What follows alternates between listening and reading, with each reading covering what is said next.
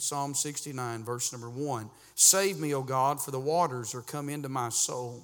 I sink deep in mire where there is no standing. I am come into deep waters where the floods overflow me. I am weary of my crying. My throat is dried.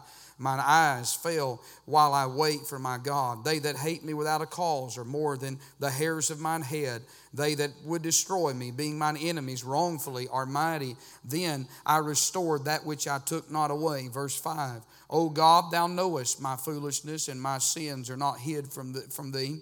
Let not them that wait on thee, O Lord God of hosts, be ashamed for my sake. Let not those that seek thee be confounded for my sake, O God of Israel. Father, I pray that you'll bless the reading of thy word tonight. I ask you to give us liberty and help us these next few moments, and we'll thank you for it in Jesus' name. Amen. Amen. You can be seated. I want to preach tonight on this subject on He doesn't throw the clay away. Amen. I'm glad He doesn't throw the clay away. When you come to Psalms chapter 69, this is a psalm of uh, credited to a psalm of David, and some believe that Jeremiah wrote Psalm 69. Others believe that David wrote the, uh, Psalm 69. It is titled a Psalm of David, so we will go with that tonight. But it is a messianic psalm, meaning that uh, in this psalm it's really more about David's greater son being Jesus than it is David. When you think about the the verses, and we certainly didn't read all the verses tonight tonight, but if you go home and read these 36 verses, what you see here is there's more verses in relation uh, to Calvary and the Lord Jesus Christ and then what there is in David's life. Now, in fact, there's not even a part uh, in David's life that really fits into this psalm, but David, you do have to remember, uh, David was a poet, but David was also a prophet. Amen. And David, in his psalms, many times that he wrote, uh, whether he did not know that, but through the inspiration of the Holy Spirit, uh, jotted down verses as well as others uh, uh, in the Word of God that was prophecies that would soon uh, uh, be fulfilled in the life of Christ. Amen. So what you have in Psalm 69 is you have in the first 21 verses a clear picture of Calvary, and then in verse 22 down to verse number 28, you've got a picture of Christ coming and the Armageddon, and then the final verses of this psalm dealing with that of the millennial age. Amen. But there's the practical side, and the practical side is that of David. I'm glad we can look in the Word of God, and though we see the practical side, I'm glad our Bible, uh, we can also see the prophecy. Amen. In this psalm, I can see Jesus, uh, I can see the man, and then I can see the man David. Amen. You know, that's just like in our life when people look at us, uh, they ought to see more than us, they ought to see Christ in us. Amen. And in this psalm, we see David, and then we see the son of David, uh, the Lord Jesus Christ. So, really, uh, that would be two different sermons uh, uh, that could certainly be preached. But what I want to deal with tonight is basically uh, concerning David himself. Because in Psalm 69, when you think about David in this psalm, uh, uh, David is a man in verses 1 through 3 who is overwhelmed. It's very clear to see. As he said, Save me, O God, for the waters come into my soul. He said, I sink deep in mire where there is no standing. I am excuse me, come into deep waters where the floods, excuse me, overflow uh, me. And so uh, we see David here in Psalm 69 that he is overwhelmed. And you think about in our life, there's a lot of times in life uh, when you and I have been overwhelmed. And so David is overwhelmed. In verse number three, David says, I am weary of my crying. He said, My throat is dried. My eye is my eyes is uh, fail while I wait for my God. And certainly David uh, is overwhelmed. But not only is David David overwhelmed. But notice with me also in verses, verse number four uh, that David, my friend, is outnumbered. As he says, They that hate me without a cause are more than the hairs of my head. In other words, David said, I got more enemies uh, than I know tonight. You realize that if you count the devil and you count the flesh and you count the world tonight and you count all the, uh, all the host of hell, you and I have more enemies than what we would ever know. And it is the grace of God and the mercy of God that stands between us and those enemies tonight that keeps us and salvages us. Uh, God has done more miracles in our life than we will ever be able to see in this life. Uh, it'll take eternity and a spiritual eye and an all knowing mind uh, to ever really be able to comprehend how much God has taken care of us tonight. Amen. And so David is overwhelmed, and then David is outnumbered. But then I want you to notice in verse number five that David is outcast. As the Bible said, Oh God, thou knowest my foolishness, and my sins are hid from thee. Look at verse number eight. He said, I am become a stranger unto my brethren, and an alien unto my mother's children. Look at verse number nine. He said, For the zeal of thine house hath eaten me up, and the reproaches of them that reproach thee are fallen upon me. So David is an outcast. Uh, he is overwhelmed, uh, he is outnumbered, uh, and he is an outcast. Is that not a picture of Christ at Calvary when Jesus hung on the cross? Uh, when you think about the sins of our, all the sins of humanity, they did not overwhelm the Savior, but they were overwhelming sins. When you think about that, and Jesus Christ was certainly outnumbered, and he was an outcast even amongst his own brethren, even amongst his own people, just like David. And so David realizes here uh, that he is an outcast. But when you come to verse number 30, look at the very last verse. Uh, David said, The seed also of his servant shall inherit it, and they that love his name shall dwell therein. You know what David is saying here? David said, I was in the beginning. He said, I was overwhelmed. Uh, he said, I was outnumbered. He said, I was an outcast. But in verse number 30, in the final verse, he is overcome. Amen. In spite of himself and in spite of his sin, uh, uh, God has helped David to overcome. I'm telling you, why didn't God just throw David away after all the sins uh, that he had committed? I'll tell you why. Because God don't throw the clay away tonight. Amen. When you think about where you and I are at, many times in our own life, we've been guilty of the very things that David talks about. Brother uh, Laddie mentioned it also as he talked about, oh, Paul said, oh, the wretched man that I am. Tonight, we've all lived wretched, hadn't we? We've all said and done things that we wish we wouldn't have done. I know you say, well, preacher, I have not committed any deep, dark, gross sin. And while that may be true, all sin is deep, dark, and gross in the eyes of God. I think tonight, people that are right with God, they see themselves as they really are, just as he testified earlier. We never see ourselves to ever measure up. David couldn't get past himself, and David couldn't get past his sin, and that's a good thing in, in David's life, and it's a good thing in our life. But when we come to this psalm tonight, uh, David also talks about his suffering in the early verses of this psalm. And what he wants to point out is that sin brings suffering into our life. Do you realize? Tonight that if you get out there and sow your wild oats uh, and you live your life in sin, uh, it's just going to bring havoc and turmoil and heartache in your life. Uh, when people get away from God, their life does not get better, it only gets worse. Amen. And can I tell you tonight, young people, if I had any advice for you, and I do tonight, it would be this uh, live for God all the days of your life, sell out lock, stock, and barrel, make Jesus, serving Jesus the number one priority of your life, uh, and don't settle for anything less than that. If you do that, you'll never be sorry. But if you live for yourself and you live in sin, uh, you'll not live a good life, you'll live a wasted life. Amen. Don't do that tonight. David says sin brings suffering. To us tonight that have been down life's road a little bit longer, we ought to remember that as well. We say, well, preacher, I didn't sow my wild oats. I didn't live out in sin in my youth, and that's wonderful. David didn't either. It was when David was older that David sinned.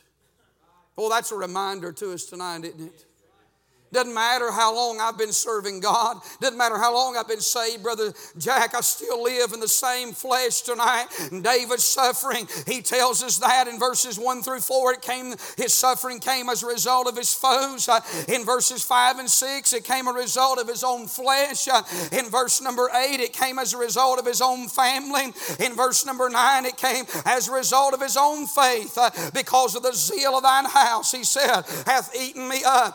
I want to tell you something tonight. Suffering comes into our life uh, in many different areas. Uh, and if suffering's going to come, I don't want it to become, it come into my life because of something that I have done. I would rather suffering be providential. I would rather it be something due uh, to the sovereignty of God working in my life. Uh, I don't want to suffer, but I don't want to lay down at night and have to be tormented by the thoughts uh, that the suffering in my life uh, is because of the seeds that I have sown. Amen. That's where David's at in this psalm. David, the mighty warrior for God. David, the sweet psalmist. David, the gentle shepherd. David, the mighty king. All the titles that David wore, but also David, the great sinner. Tonight, sin ought to scare every one of us to death. I want to tell you the suffering that sin brings is beyond what we could comprehend tonight. That little thing that we hold on to, that little thing that we refuse to let go of could be like a snake. You know, tonight it wouldn't it wouldn't take a big snake to kill you. In fact, they'll tell you that smaller uh, little snakes that are not fully grown are more venomous and they're more dangerous than, than large snakes because they can't control that venom. And when they bite you, they have no way of controlling it. So they release more poison into your system. I want to tell you something. It's the little foxes, the Bible said, that spoils the vine. We may not drink and smoke and chew and run with those that do. But I'll tell you what it could be tonight. It could be bitterness. It could be anger. It could be jealousy. It could be malice. It could be something within in our heart. It could be worldliness. Uh, it could be anything in our soul tonight that could eat us from the inside out like a cancer, that could bring suffering and agony into our life. Uh, oh, think about that. I know people whose lips never touched alcohol, but they've drank the cup of bitterness all of their life, uh, and they have been destroyed as a result of that, and it's brought much suffering into their life. I know someone tonight that has nearly lost their entire family because of bitterness. Nobody can stand to be around them because they're so bitter at life. Don't let that be you tonight. Don't let that be me. David's suffering and then David's supplication. One of the things that happens in this psalm here, and I know that we're covering a lot of verses in this psalm, but if you go to verse number 13, one of the things that happens in this psalm is that as a result of it, it drives David to his knees and he begins to pray.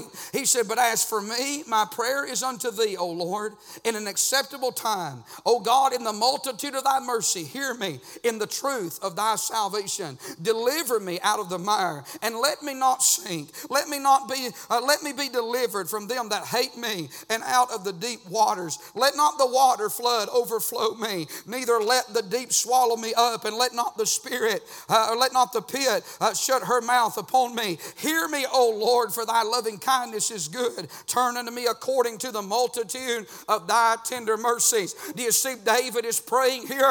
We see his suffering, but now we see David's supplication. God will use anything to bring us closer to him. God would rather use his word, he would rather use his promises, he would rather use his blessings. Amen. The Bible said, The goodness of God leadeth thee to repentance. God would rather use his goodness. Amen. But if he has to, he'll use his chastisement, he'll use uh, suffering, he'll use pain, uh, he'll use storms, uh, he'll use trials. In it, He'll use all that He needs to in order to bring us closer unto Him.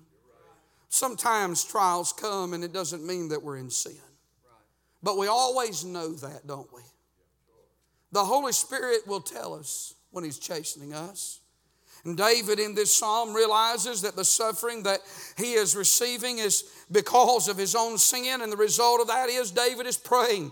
David is seen here in this text uh, as a man of pain, but he's also seen as a man of prayer. I want to tell you tonight, trouble will cause us to pray. Isn't that right? Trials will call us to cause us to pray. Suffering will cause us to pray. Only a fool will take suffering and not use it as a tool uh, to bringing back closer to God. But I've seen some people like that. Uh, listen, that their stubbornness, uh, they're self willed, uh, God would just begin to try to work on them and things would fall apart. And you would think they would wake up and see the big picture, but that pride would step in and they would just keep uh, uh charting on down that course. Uh, I want to tell you, my friend, it only gets worse the further you go, and it ends in death and in destruction. And can I tell you tonight, my friend, we ought to use the problems and the pains of life life to cause us to pray. Amen.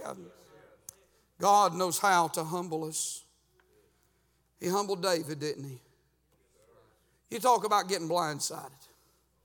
Nathan comes in. You know, that's the way preaching will do sometimes. It'll just, I mean, it, it's, it just, I don't want to just keep referring Brother Laddie's uh, uh, uh, testimony, but it's right on target with the sermon tonight.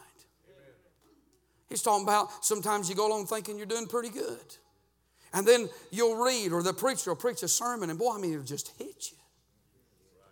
Every sermon I've ever preached to you that hit you, I promise you, it hit me twice. Amen. It hit me when I saw it the first time, and it hit me the second time when I had to preach it.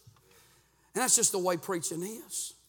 But I'll tell you, Nathan walks in and tells David this little story about these two shepherds and about this shepherd and about this little this little shepherd that had this little lamb and, and how that this one stole that little lamb and oh David's blood began to boil. You know why? Because sin blinds you to your own sin and it lets you see everybody else. Everybody else is the problem, not you. Everybody else is the one that's done wrong, not you. And David's blood began to boil within him. And he said, That man will restore fourfold. Uh, and he said he ought to be killed. Uh, I'm going to tell you something. I'm glad we're not God, aren't you? Uh, had David been God that day, he would have killed his own self, took his own life. But God was more merciful than David. But God said, I'll tell you what, David, the sword will never depart out of your house. And David wept many tears at the edge of that sword. And can I tell you something about chastisement? There is mercy, there is forgiveness, but there's always the consequences. Won't people forget that in life? You get out there and live in sin, you get right with God, but it costs you. And it may cost you the rest of your life to get out there and sin. You may get out there and do something that looks so fun, looks so pleasurable, but you ought to ask yourself this most important question Will it be worth it in the end? Would it be worth it? Hey, I'll tell you, there's, there's men that have cheated on their wives and got out and committed adultery. Was it worth it? No. For your children to look at you differently, for your wife to be brokenhearted and live her life and, and, and, always with the, the insecurity the rest of her days, was it worth it? No, it'll never be worth that. He said, Well, preacher, don't you think somebody that commits adultery can get right with God? Sure, they can. But the Bible says, the Bible says this that the reproach will never be taken away. I'm telling you, listen, if I, I pray to God, it's one of the big, I, I, don't it's one of the biggest fears I have. I don't want to fall. I don't want to, I don't want to, I don't want to get out and sin. I don't want to be left alone uh, where there could be some temptation come my way. You say, Don't you trust yourself? Absolutely not. I don't trust this flesh. I don't plan on being unfaithful my wife. I don't have no plans of cheating on her. Uh, but I'll tell you something tonight. Uh, this flesh is capable of anything. Uh, and I don't want to put it in the devil's crosshairs tonight. I don't want to let opportunity and temptation meet. I want to just stay clear from that and run scared from it the rest of my life. You know why? Because greater men of, of God than I'll ever think about being have fallen prey to that sin. David was a man after God's own heart, but he suffered the shame of his sin. Amen. Tell you what's wrong in our churches today. People sin, and they listen, they, they, they want forgiveness, and thank God you can have it, but they don't want the shame that comes with it. And nobody's ashamed of nothing anymore. Y'all still with me out there? I'm telling you, people sin, and here's what they do. They want everybody just to act like nothing ever happened. And then I'm going to tell you something sin has a reproach. You know what a reproach is? It's a scar, it's a stigma. I'm telling you, you get a scar on you. And listen, you, you, you can do the best you can, but it's going to be there. Some scars are going to be there the rest of your life. And can we just face the fact some scars are really, really ugly, aren't they? They heal uh, and, and the wound closes up, uh, and there is healing, thank God, but you got to bear that scar the rest of your life. Uh, I'll tell you tonight, young people, don't you scar your life up in sin. Don't you get out there and waller in sin. You better listen to your pastor. You better listen to your parents you better hear what I'm saying tonight. Uh, don't you get out there and waddle around uh, with someone, uh, some girl or some boy and wreck and ruin your life. Don't you scar your life up tonight. Amen. And that goes for moms and dads tonight too. Don't scar your life up tonight. You'll bear that the rest of your life. I think about preachers tonight. Oh, my soul. I think about men of God. I think about men that have stood in this pulpit. A man called me the other day, said, Did you, did you hear about so and so? I said, I, I knew all about it. But I ain't told anybody about it. And he wasn't gossiping, he was concerned.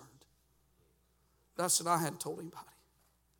I'll tell you something, you get to the place where the lady gets so sickening. I just don't even want to tell nobody. I mean, it breaks your heart. And I, you don't even want to share it with nobody else. Why tell somebody terrible news? They'll find out sooner or later. But I'll tell you something tonight the devil's not playing games with us. It's not just a little Wednesday night Bible study tonight. I believe the Holy Ghost is trying to send a warning out. Sin is like a rattlesnake, friend. It'll bite you and and you'll never get over it the rest of your life. You say, oh, preacher, I, I've got them scars. Well, thank God there's mercy. Thank God there's grace. Thank God there's forgiveness. But what I'm trying to do is not punish if you got the scar. I'm just trying to wave a flag tonight because I think the Holy Ghost wants me to, to keep somebody else from going down that road. And God, you, I, I mean, if I had a scar tonight, Brother Danny, and I knew that there's something, I, I, a mistake I made, a sin I committed, if I could keep somebody else from getting that same scar, I'd be a fool not to try to keep them from going down that same path. Uh, I'm here to tell you tonight, uh, listen, uh, uh you better hear what not I'm saying. But listen to the Lord tonight. Uh, don't scar your life up. You can never get it back. Went to school with a girl. And she had a scar on her face. My wife knew her. And people made fun of her. And I'll tell you something, I never, and it wasn't because I was a good person, but because I had a handicapped sister. It used to bother me when people would make fun of that girl because she couldn't help it. I'll tell you something, and while I'm on the subject, y'all never make fun of people. You hear somebody make fun of somebody, y'all rebuke them. Isn't that right? Christians don't make fun of people. Isn't that right? You'll never know what they're going through. I remember the story one time a preacher told in our Christian school a 10 year old girl took a pistol and blew her brains out because she got tired of going to school and being made fun of. Well, you never know what you say. Put a deeper scar on somebody than, than a, a switchblade or anything else ever could. David, it's the sin. I, I won't finish the sermon tonight, but let me say not only David's suffering and David's supplication, I would preach the last point David's song, but I really think God wants me to just say something else about this and be done tonight. God lets you be in a good church, even on a Wednesday night, hear a message. It's not my preaching, and I'm not saying my preaching's worth anything. I'm saying look beyond tonight. I'm going to tell you, it's the mere mercy of God. They would let you hear something other than just a dead, boring, dry Bible study on a Wednesday night. I came just to preach a psalm, Brother Laddie. I, I thought I'll, I'll highlight this psalm, give a few thoughts about it tonight, try to be a blessing. And, and, and, God just let me see some things that I didn't see in the study, but He let me see them here. And I've got enough sense. I don't know a whole lot, but I've got enough spiritual sense to know that's Him doing that, not me. And that He's wanting to say something that I didn't see. He's wanting to send a warning out. You young people, listen to me tonight. You better take it to heart. I don't care how many young people down at the schoolhouse, I don't care how many young people in the youth group. I don't care what friends, I don't care what family members, I don't care what some lost uncle or some lost aunt uh, or some lost cousin tries to pump in your mind. Uh, you better run from sin. Uh, listen, you better run as scared as you can. Uh, you better mark that relative uh, that's always wanting to pull you to the side uh, and take you down the wrong road. You listen, they're not your best friend. They're not the they're not the, the coolest uncle or the coolest aunt or the coolest cousin. No, they're the weapon the devil's going to use to wreck and ruin your life, is what he's going to do. It's exactly what it is. And when I was uh, growing up, I remember if you went to the movies, you wasn't right with God. I still believe that. He preached against going to the movies. He preached against going to the prom. He preached against going to the dance. They preached against alcohol. They preached against liquor. Amen. Isn't that right? And they preached against gambling. And people said amen when they preached against it. They preached against not dressing right. Amen. They preached against taking your clothes off and, and being and running around naked. Amen. They preached against long hair on men and short hair shaved up on women. Amen. I remember all that and I thank God for it. And it didn't make me mad. I, I thank God it helped me along the way. That's right. Still right tonight. Man ought to look like a man, woman ought to look like a woman All right. Young lady ought to look like a young lady. Amen. Even on these beards, they ought to look right. Is that right? I don't care if you can put a ponytail in it. I don't care if it's here or here. Amen. It still ain't right. I'm not against a beard. You know that. I'm not going to grow one. Don't know that I could. Not going to try. But for all you guys with beards out there, I'm not against that. But I'm against all this Duck Dynasty beard stuff. Are y'all still with me out there?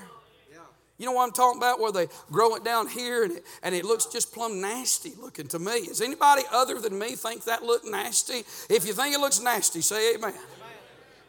amen. Young boy came up to me, he said, You against beards? I said, He's coming to Jubilee. And he said, You against beards? I said, I'm against that one. I said, If you come, take six inches off of it.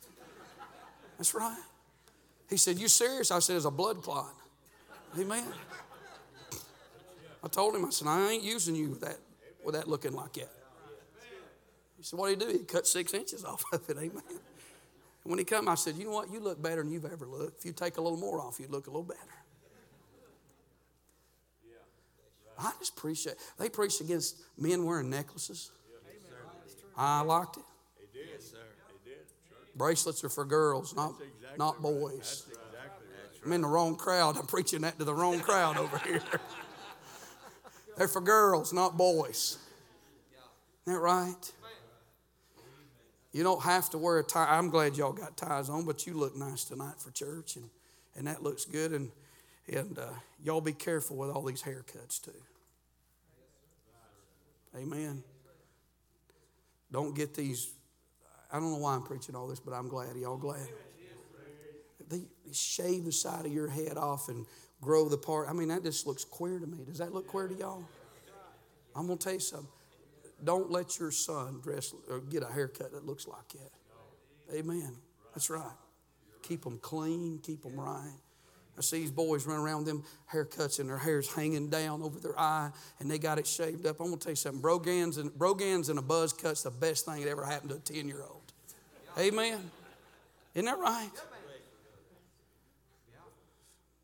Didn't mean to preach all of it, but I'm glad God gave it to me tonight. Hey, God help us today. No wonder our young people's in a mess. You teenagers, you got no business having a cell phone. I'm going to tell you why adults can't hardly handle them. They'll ruin you. They'll ruin you. There's people out there, they ain't nothing but vultures. And the minute you get one, they're going to hunt you down like a bloodhound. And you can't stop the garbage, the trash, the perversion that they're going to run through that cell phone. I'm telling you tonight, stay away from it. Stay away from all of it tonight. I tell you, the choir sung that song, Turn the Tide. I wish God would turn the tide in the hearts of another generation. I know none of them got mad tonight. The question is, did any of your moms and dads get mad? If you did, you ought to get right about it tonight. Because I got your best interest in mind. I care enough, and I didn't come to preach any of that. The Lord put that on me tonight. But y'all do something about it. To have some conviction. Don't, don't jump on everything because everybody does. And I think parents we got some good parents. I'm not fussing at y'all, but I, I want you to hear me. I think my generation and 10 years under me has about got as bad as the teenagers. Brother Jason, they, they're more influenced by other people than what that crowd is. Don't let people decide who you're going to be. Let that book decide who you're going to be tonight. Amen. Let's stand tonight. I just want to just want to do anything and everything I, the Lord would have me do to keep you from going down the wrong path tonight. My brother Brian sings, if you need to come, you come.